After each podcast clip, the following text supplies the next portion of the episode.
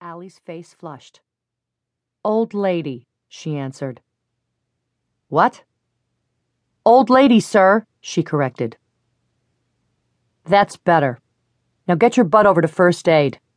You should probably have a band aid on that cut over your eye, and have them give you an ice pack. Looks to me like you're going to have yourself a real shiner. It was a long walk through the sweaty, overheated gym. The Phoenix metropolitan area was roasting in triple digit heat. Although the gym's AC was running at full strength, it couldn't do more than 30 degrees below the outside temp of 116.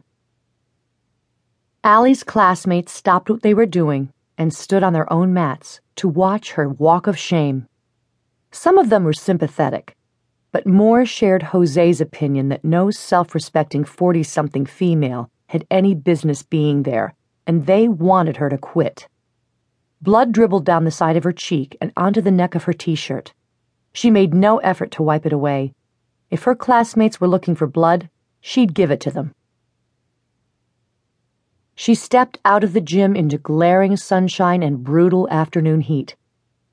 The mountains in the distance were obscured by a haze of earth brown smog. August was supposed to be the rainy season, with monsoon rains drenching the thirsty Sonoran desert. But so far, the much needed rains were absent, although the rising humidity was not.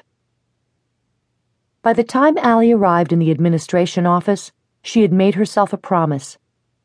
Sometime in the next two weeks, Jose Reyes was looking at a takedown of his own.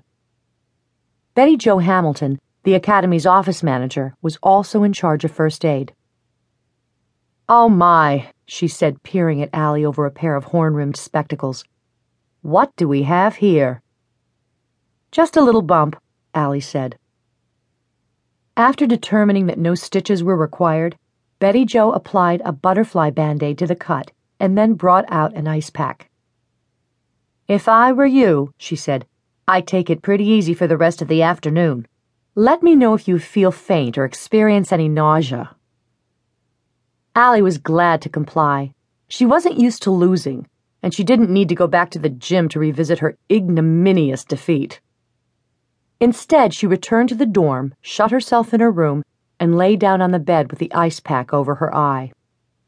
Most of the academy attendees from the Phoenix area made the nightly trip home.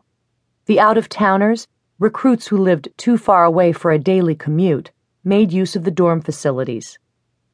The three remaining women had rooms to themselves. Ali was especially grateful for that now.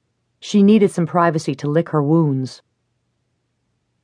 Months earlier, Ali had been serving as an interim media relations consultant for the Yavapai County Sheriff's Department when Sheriff Gordon Maxwell had broached the idea of sending her to the academy.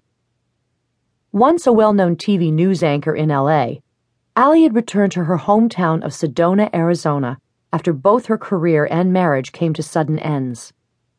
Paul Grayson, Ali's philandering, late, and very much unlamented second husband, had been murdered the day before their divorce would have been final.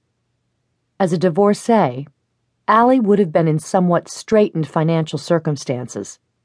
As Paul's widow, however, and through no fault of her own, she was now an extremely wealthy former anchor and aspiring cop. After her life changing pair of crises, Ali had spent a year or two back in her hometown, getting used to the idea of being on her own.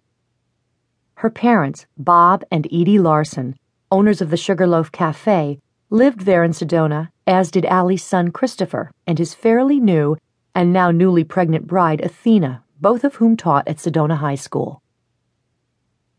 For a while, it was okay to be Bob and Edie's daughter and Chris's mom, but Ali was used to working, used to being busy. Finding herself bored to distraction, she took on the project of purchasing and remodeling the house on Manzanita Hills Road, which she shared with Leland Brooks. Mr. Brooks was her aging but entirely capable personal assistant, or as she liked to call him, her major domo, since both he and the word seemed to hail from a more gracious bygone era. Ali had had a boyfriend, but at her age the word boyfriend rankled. She liked to think of B. Simpson as her lover. When speaking to others, she referred to him as her significant other.